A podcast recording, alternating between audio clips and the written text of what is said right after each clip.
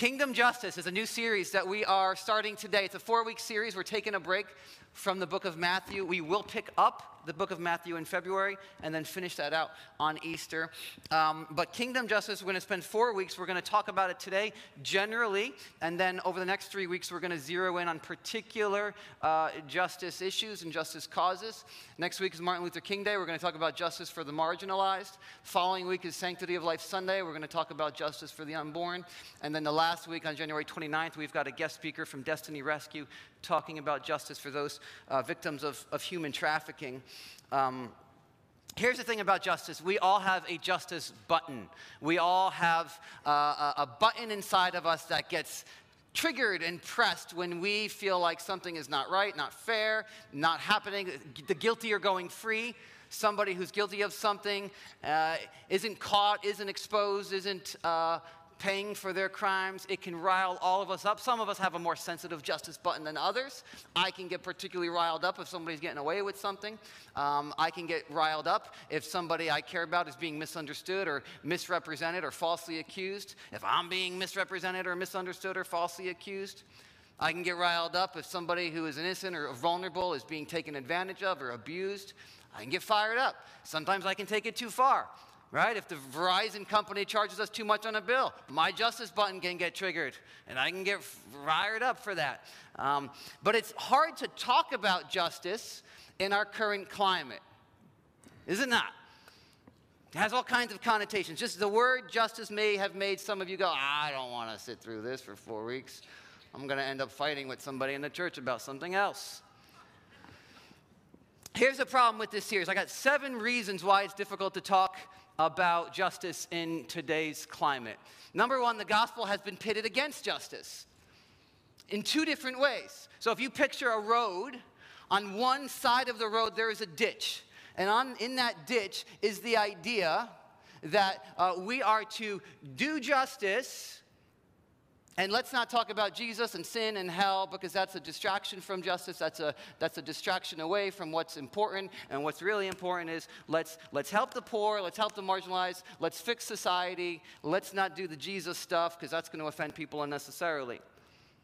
That's a ditch on one side of the road. And others, in an effort to uh, avoid that ditch, veer into the other ditch on the other side of the road, which is let's only talk about sin and hell and following Jesus and reading our Bibles and going to church. And let's not talk about issues in today's world uh, because that's a distraction away from Jesus. And, and both are ditches. As we're going to talk about in this series, the gospel calls us to justice. We don't earn our way into God's kingdom by doing justice. It is the reverse. We're called to it.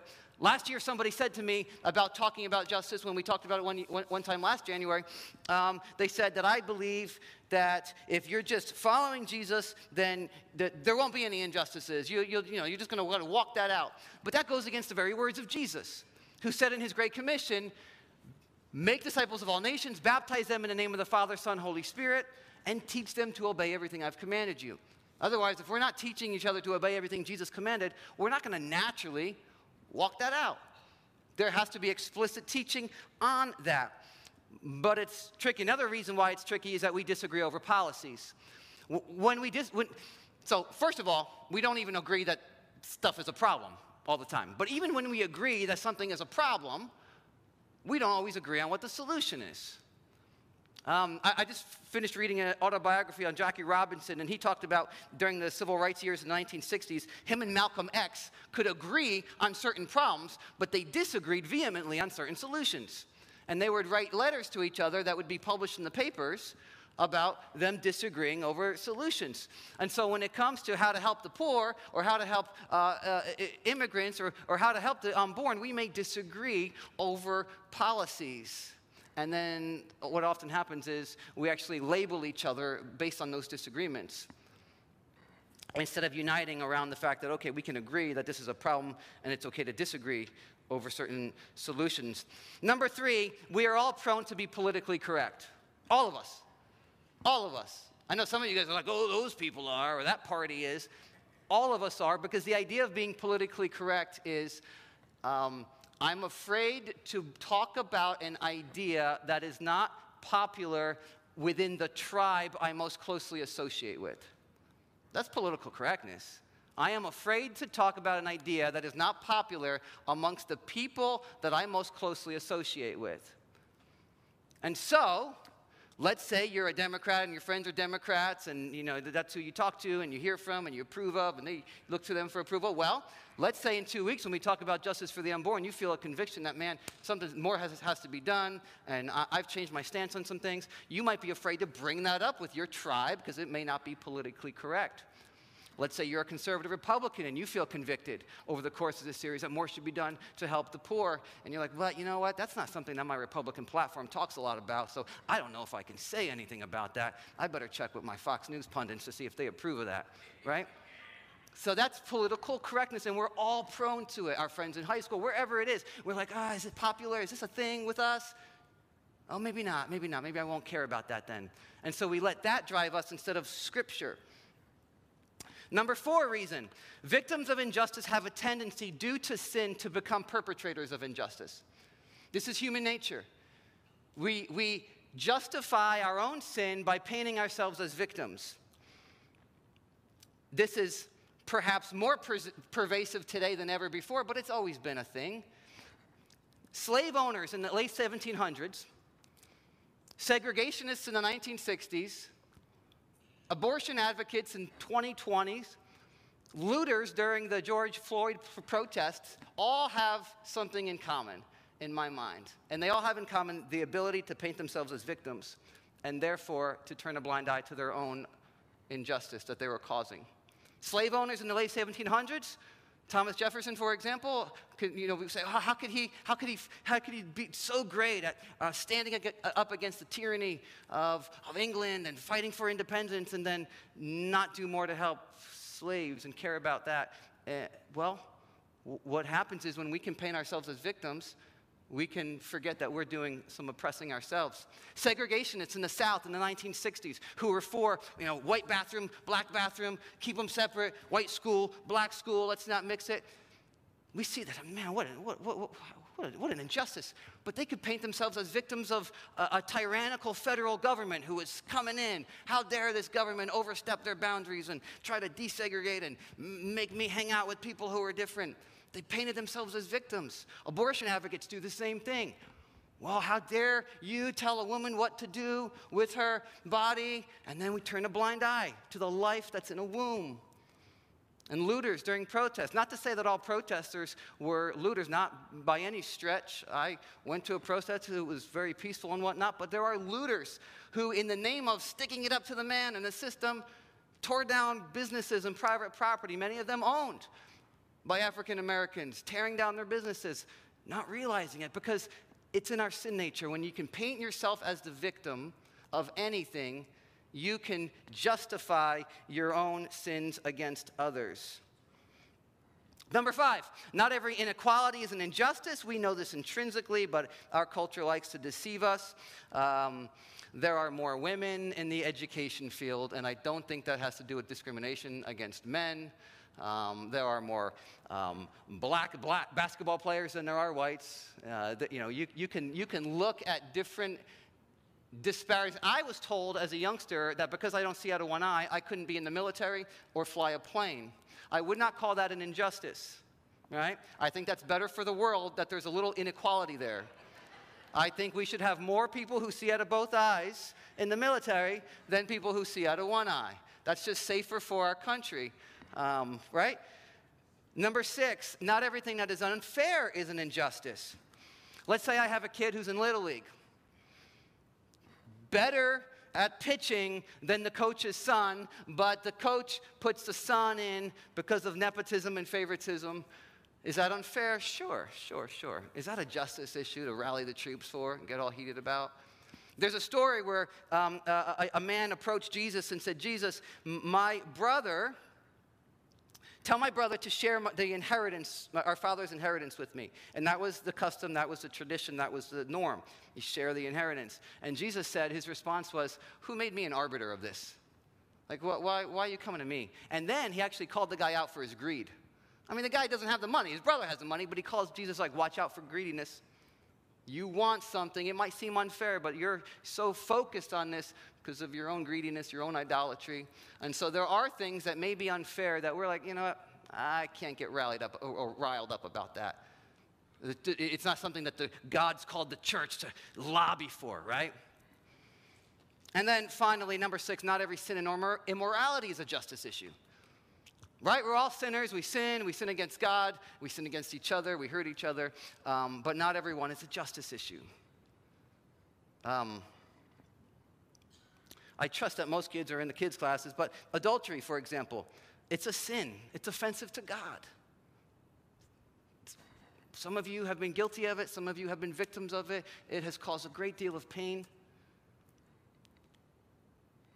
But it's not something that I don't think the church should lobby Congress to make a law against and criminalize it and make you do jail time or anything like that. And yet the church has made mistakes trying to legislate morality when, when, calling every sin an injustice. And so we got to be careful there. So these are reasons why it can be difficult to talk about justice in our current climate. And yet, and yet, and yet, despite all those reasons, we're going to spend four weeks talking about it. And the title of today is Justice is Not Optional, and that's why. It's not optional. We don't have, we don't have a choice. And I want to try to make the case in the remainder time that I have that justice is not optional. So, with that long introduction, I want to um, do a survey of Scripture and talk about why I see in Scripture that it's not optional for God's people. In Deuteronomy 32 4, it says, The rock, talking about God, his work is perfect, for all his ways are justice, a God of faithfulness and without iniquity. Just and upright is he. The word for justice is mishpat, and it occurs 200 times in the Old Testament. Mishpat is about giving people what they are due, whether that is punishment for wrongdoing or protection from the vulnerable, the, their vulnerability, provision for their lack. All his ways are mishpat. Nothing he does is unjust. That is our God. Deuteronomy 10:18 says he executes justice for the fatherless and the widow and loves the sojourner, giving him food and clothing. So he, he executes justice for them. He intervenes for them. He steps in for them, providing what they lack, giving protection, bringing punishment on those who would take advantage of them and, and abuse them. Throughout the Old Testament, it was four groups of people in particular that God, that it said that God stepped in and defended and cared about the widow, the fatherless, the orphan, and the poor. Oh, I'm sorry, the poor, the widow, the fatherless, which goes with orphan, and the foreigner, the sojourner, the, the alien. Tim Keller, a preacher in New York City, in an article for Relevant Magazine a few uh, years ago, said this about those four groups. He said, in pre modern agrarian societies, these four groups had no social power. They lived at subsist- subsistence level and were only days from starvation if there was any famine, invasion, or even minor social unrest. Today, this quartet would be expanded to include the refugee, the migrant worker, the homeless, and many single parents and elderly people. Any neglect shown to the needs of the members of this quartet is not called merely a lack of mercy or charity, but a violation of justice, of mishpat. God loves and defends those with the least economic and social power, and so should we. This is one of the main things God does in the world. He identifies with the powerless, He takes up their cause. And so for us to fail to do so is a problem with him. Justice is not optional. Throughout the Bible, throughout the Bible. In the book of Micah, the prophet Micah is called, it's during the Assyrian crisis. And, and, and the prophet Micah is called to speak into a time of great political of upheaval. There was corruption going on in the courts. Israelites, J- Jerusalem leaders, were uh, taking advantage of the poor and were favoring the rich and the powerful. The, the merchant class was taking advantage of the agrarian class, the lower classes. And the prophet Micah was called to speak into that. And, and, and call them to repentance, to challenge them about their injustices that were so prevalent, and to warn them about God's judgment if they didn't straighten up, if they didn't repent. It wasn't optional. It wasn't like, hey guys, if you, you know, you want to do this, that'd be great, but the most important things are going to temple and reading scriptures. No, he's like, yo, you have to share God's heart for those who are at the bottom of the ladder. Their neglect for justice, for, uh, their neglect of justice from the vulnerable was putting them in a place of judgment with God. Micah called out the corruption of the judges and the law courts. He called out the other prophets who were, who were saying, prophesying a false peace. They were saying, hey, it's all good, God's happy, we're good, we're good, we're good, while they were neglecting justice. And Micah's like, no, no, no, no, you're not good. You're not good until you fix this. One of the most famous verses of the Old Testament, Micah summarized his challenge with this in Micah 6 8. He says, What does the Lord require of you?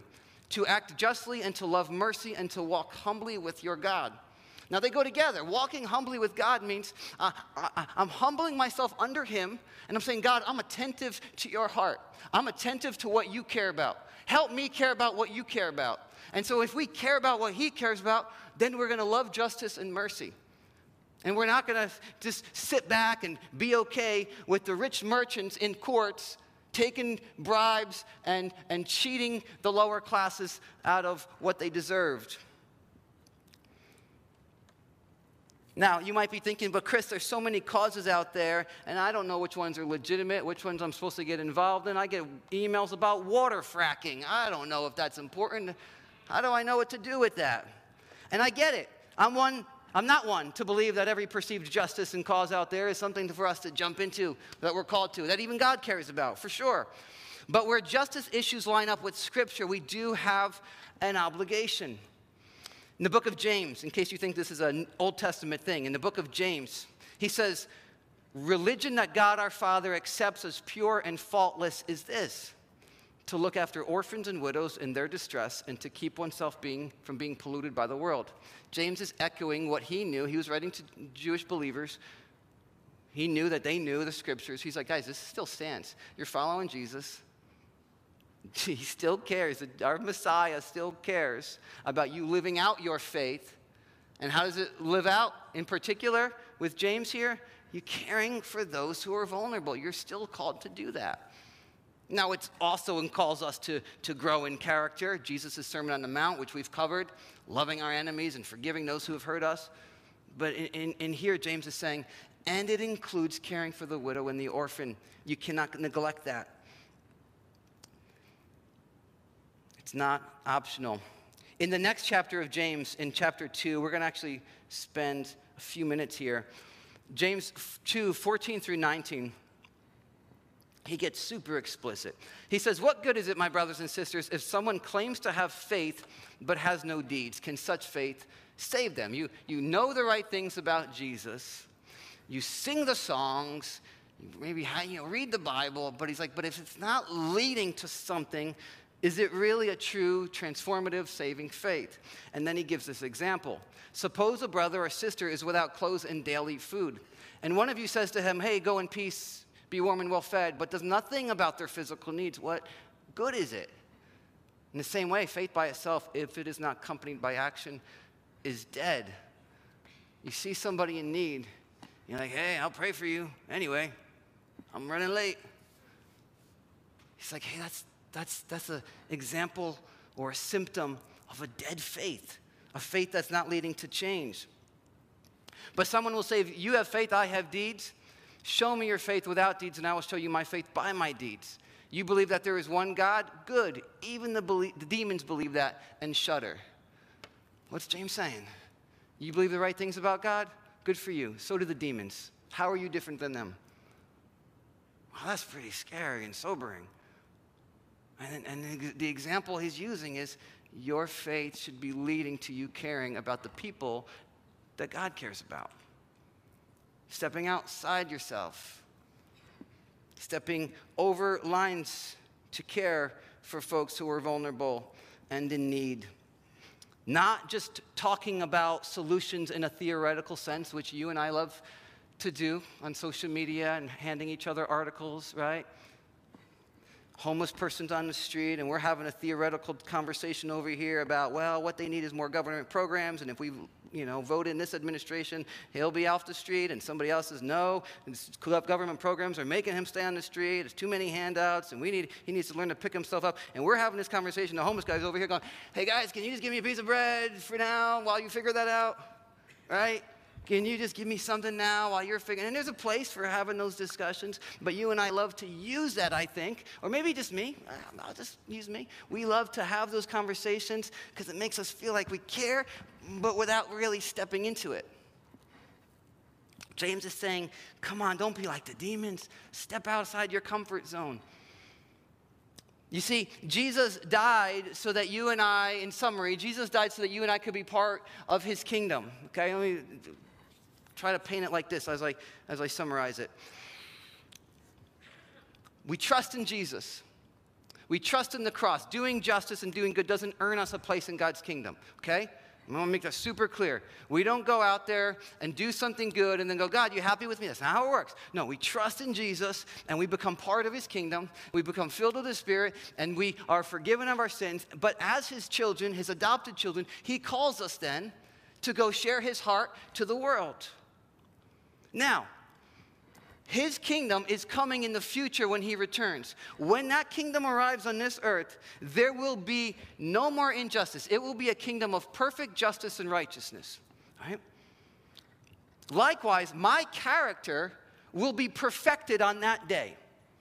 You will not experience a perfect Chris Francis until that new heaven and new earth, that day. Okay? I know I'm so, sorry to say it. Those of you who are waiting for me to grow, I'll, I'll be good that day. Now, in the meantime, I can't use that as an excuse to go, hey, just deal with me as I am. Wait till heaven and I'll be easier to deal with. No, I need to try to grow in partnership with the Holy Spirit now. Well, same with justice. Even though it won't be perfect until that day, we're not to sit back and go, hey, just wait for Jesus, let the world go to crap. No, we're called as his church to bring a hint, a foretaste of that future kingdom now. We're called to show the world, oh, that's what that kingdom's to look like. The way they step outside, the way they give of themselves, the way they care, the way they have a compassion and don't let their busyness of life drown out that compassion. They don't just show up to church and say, Feed me, I need to be fed, I need to be inspired, I need to be encouraged. But they actually go, God, what do you want me to do? What do you want me to do? As drained as we all can get with life, right? Anybody feel drained at the beginning of the year? I didn't think it would start off as draining as it was first week of the year. But we can't use that as an excuse to go, oh, I can't think about all that. I just, it, I just need to be fed. I just need to be fed. No, God's like, hey, hey, hey, share my heart. Walk humbly with me and share my heart for justice and mercy for those around you. Now, five, five practical implications as I close. Remember, this is kind of just an introduction week. Number one, wherever there is injustice, the answer is not policy, but policies matter. Policies are never going to fix the human heart. Jesus came, fixed the human heart, but he, as, as, as people who are alive in this world, policies make a difference, right? During the, the, the time of slavery, um, you, you, you could wait for the hearts of slave owners to change, or you could try to abolish slavery legally, or you could do both. And I think, I think we would all agree, yeah, I'm glad that there was policies in place that ended slavery even while trying to change the heart of, of, of racists. Um, days of segregation. You could wait, and there were some politicians who said, hey, hey, I'm against segregation, but you know, I don't think the government should be involved. Or you could say, no, no, no, we're going to desegregate. We're going to make this ruling, uh, Supreme Court, Brown versus Board of Ed. We're going to desegregate the schools, and we're going to also try to change human hearts. You can say the same thing with abortion. Yes, hearts need to be changed, but policies can save lives. You could say the same thing with every justice issue policies are not the end goal, but policies matter. And that's why there is a place for politics. I, am sorry if anybody got the impression that politics don't matter or I'm making fun of platforms. They do matter. Policies do matter. And there is a place for them in our, in our conversations. Number two, we will disagree over policies. That's okay. That's okay. That's okay. So long as we can share God's heart for the issues that He cares about, that's the most important thing okay, God cares about this. We may disagree over how much government intervention is too much and where helping hurts and all that. We can disagree certainly over that. But we've got to at least agree on the problems. We've got to at least line up with God's heart for these things. Number three, we must refuse to allow political platforms to govern our heart for justice. We can't ignore Scripture and go, you know, I got to check with the platform that I voted for and make sure they're cool with me caring about this. We can't do that. And I know nobody consciously does it, but we get discipled all week long by the media and talk shows that we listen to.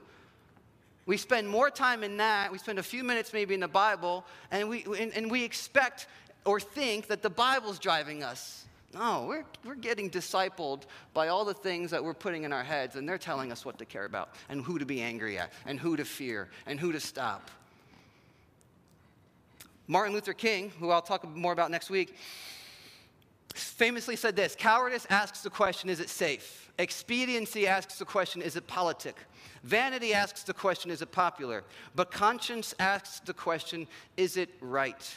And there comes a time when one must take a position that is neither safe, nor politic, nor popular, but one must take it because it is right. It is right. Number four, each of us will be called to be active in different justice issues, and we must not judge each other. This is important, this is important, this is important. We, we, can't all be activists. If you break those, those, four those four groups of vulnerable people from the Old Testament, like today, you can expand that, right? Just the, the, the foreigner, the sojourner. You can, you can talk about refugees from the Middle East. You can talk about immigrants from South America who, who came here legally. You can talk about immigrants who came here illegally. Right? You can just take that one category and break it up to so many subcategories. And some of us may have a heart to help uh, those from Syria whereas others may have a heart to help those coming in from South America. and, and we can't all be activists and everything. And we can't judge each other and get out our high horses and say, oh, you didn't give that offering to help that one family? I can't believe it. You don't care about justice. Or you didn't go to the pregnancy center banquet, so I can't believe it. You don't care about this. Uh, or, or whatever it is. You don't care about this. You don't care about this. And, and that's a, a tendency that we all have. We get passionate about something, and then we look and go, why am I the only one passionate? What is wrong with all these people? And so we got to be real slow to judge each other because we're going to be called to different things. That's the body of Christ with different passions and gifts. Number five, fighting against injustice does not make us righteous. This is the last one. And it gives us no right to be self righteous towards others. Um, I ended number four with this, but I want to make it really explicit and build out and end the, ser- the sermon with this. The gospel message starts off with bad news. We are sinners, destined for eternity without God. That's the bad news of the good news. And so, going to marches, if you marched with Dr. Martin Luther King, uh, that doesn't earn you a place in heaven. If you run a pregnancy center banquet, that does not earn you a place in heaven. They are good things, but they do not make us righteous before a holy God, and they certainly do not give us something to boast about. Ephesians 2 3 says, We all once lived in the passions of our flesh, carrying out the desires of the body and the mind, and we're by nature children of wrath, like the rest of mankind. Like the rest of mankind. So Paul wasn't talking to one specific group of people and saying, You guys are children of wrath. Unlike, uh, like the rest of mankind. That's you and I, naturally, the Bible says, are children of wrath. And I know that's scary stuff. It might make some of you guys not want to come back, but that's what it says. That's the bad news of the good news. Right? That's, that's why the good news seems good if we can get this peace. Wow. Naturally, I am a spiritual orphan. I have in my heart this rebellion against God. I'm going to do my own thing, I'm going to go my own way. All our good deeds are, are, are motivated by this uh, self centeredness, self righteousness. I'm going to do my own thing. I don't need God. I don't want God. I'm not going to bow to God. And, and, and therefore, destined for eternity of continuing to do what we did here, rejecting God. I want my own thing. God's going to be like, okay, you can have it. You can have it. You can have your space for me completely. Every aspect of my goodness you can be free from for, the, for all eternity. That's being a child of wrath. But, verse 4 God, being rich in mercy, because of the great love with which He loved us, even when we were dead in our trespasses, made us alive together with Christ. By grace you have been saved, and raised us up with him and seated us with him in the heavenly places in Christ Jesus. God, being rich in mercy, saw us as spiritual orphans and said, I'm coming after you. I'm coming after you. And he came to earth, We celebrated at Christmas, and he lived a life in our place, and he died in our place And when he died, we're going to receive communion in a moment, but I want you to see this cross as sort of an umbrella, okay? This cross is where the perfect justice and mercy of God meet. God's a just God, He's God of justice. The, the guilty can't go unpunished. But what He did was He stepped down here to take on that just punishment in our place. And so, if His wrath, if the wrath of God is coming on all humanity, there's one place where there's a shelter from that wrath pouring down on us, and that's the cross of Jesus. So I take shelter under it like an umbrella. Then that wrath hits Jesus in my place, and what I get to experience is mercy. That's what we're going to remember with communion. And so that gives us no place to boast and to be self righteous. We don't earn it by doing good out here and caring, but no, no, no. We, man, God's just God, and I get to receive this mercy. And so, how can I not then go out and show that same mercy to others? But it starts with us accepting this. If we stand back, even in our church circles, even if in our life groups, and go, Yeah, I believe Jesus died, that's cool. But we're standing from a distance saying, I don't really need it though, not me. That's for the guy over there with the addiction problem. That's for the guy who just screwed up his marriage. That's not for me. We're not going to get the shelter. God's wrath will come down on us one day.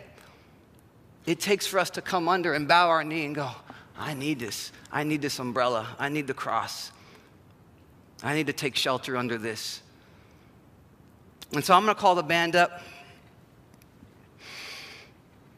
And I'm going to ask us to stand and, and with the communion elements.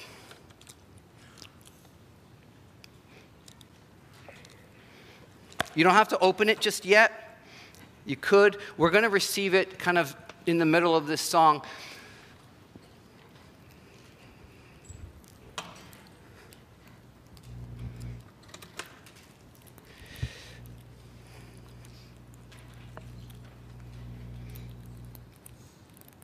The goal of this series, just so you know, is not us to sign up for things, give to stuff. We're not going to do that during this series. The, the, the, we're taking the month of January to pray. God, what should be our priorities as a church and as individuals? Um, and so we're going to pray. Hey, God, how, how do you want me to, to live this out? How do you want me to give? How do you want me to uh, serve the world? What are you calling me to? But it starts with being called to Jesus first. It starts with celebrating and remembering that we have been adopted, that we were once children of wrath and been adopted. And that adoption cost Jesus his body, represented by the cracker, and his blood, represented by the juice. And so we're going to receive this together after we sing for a, a moment. But I'm also going to ask if there's anybody here who's ready today to stop standing from a distance, looking at Jesus on the cross, and come under it for shelter. Come under it as your umbrella. And so we'll sing for a moment and then I'll come back up.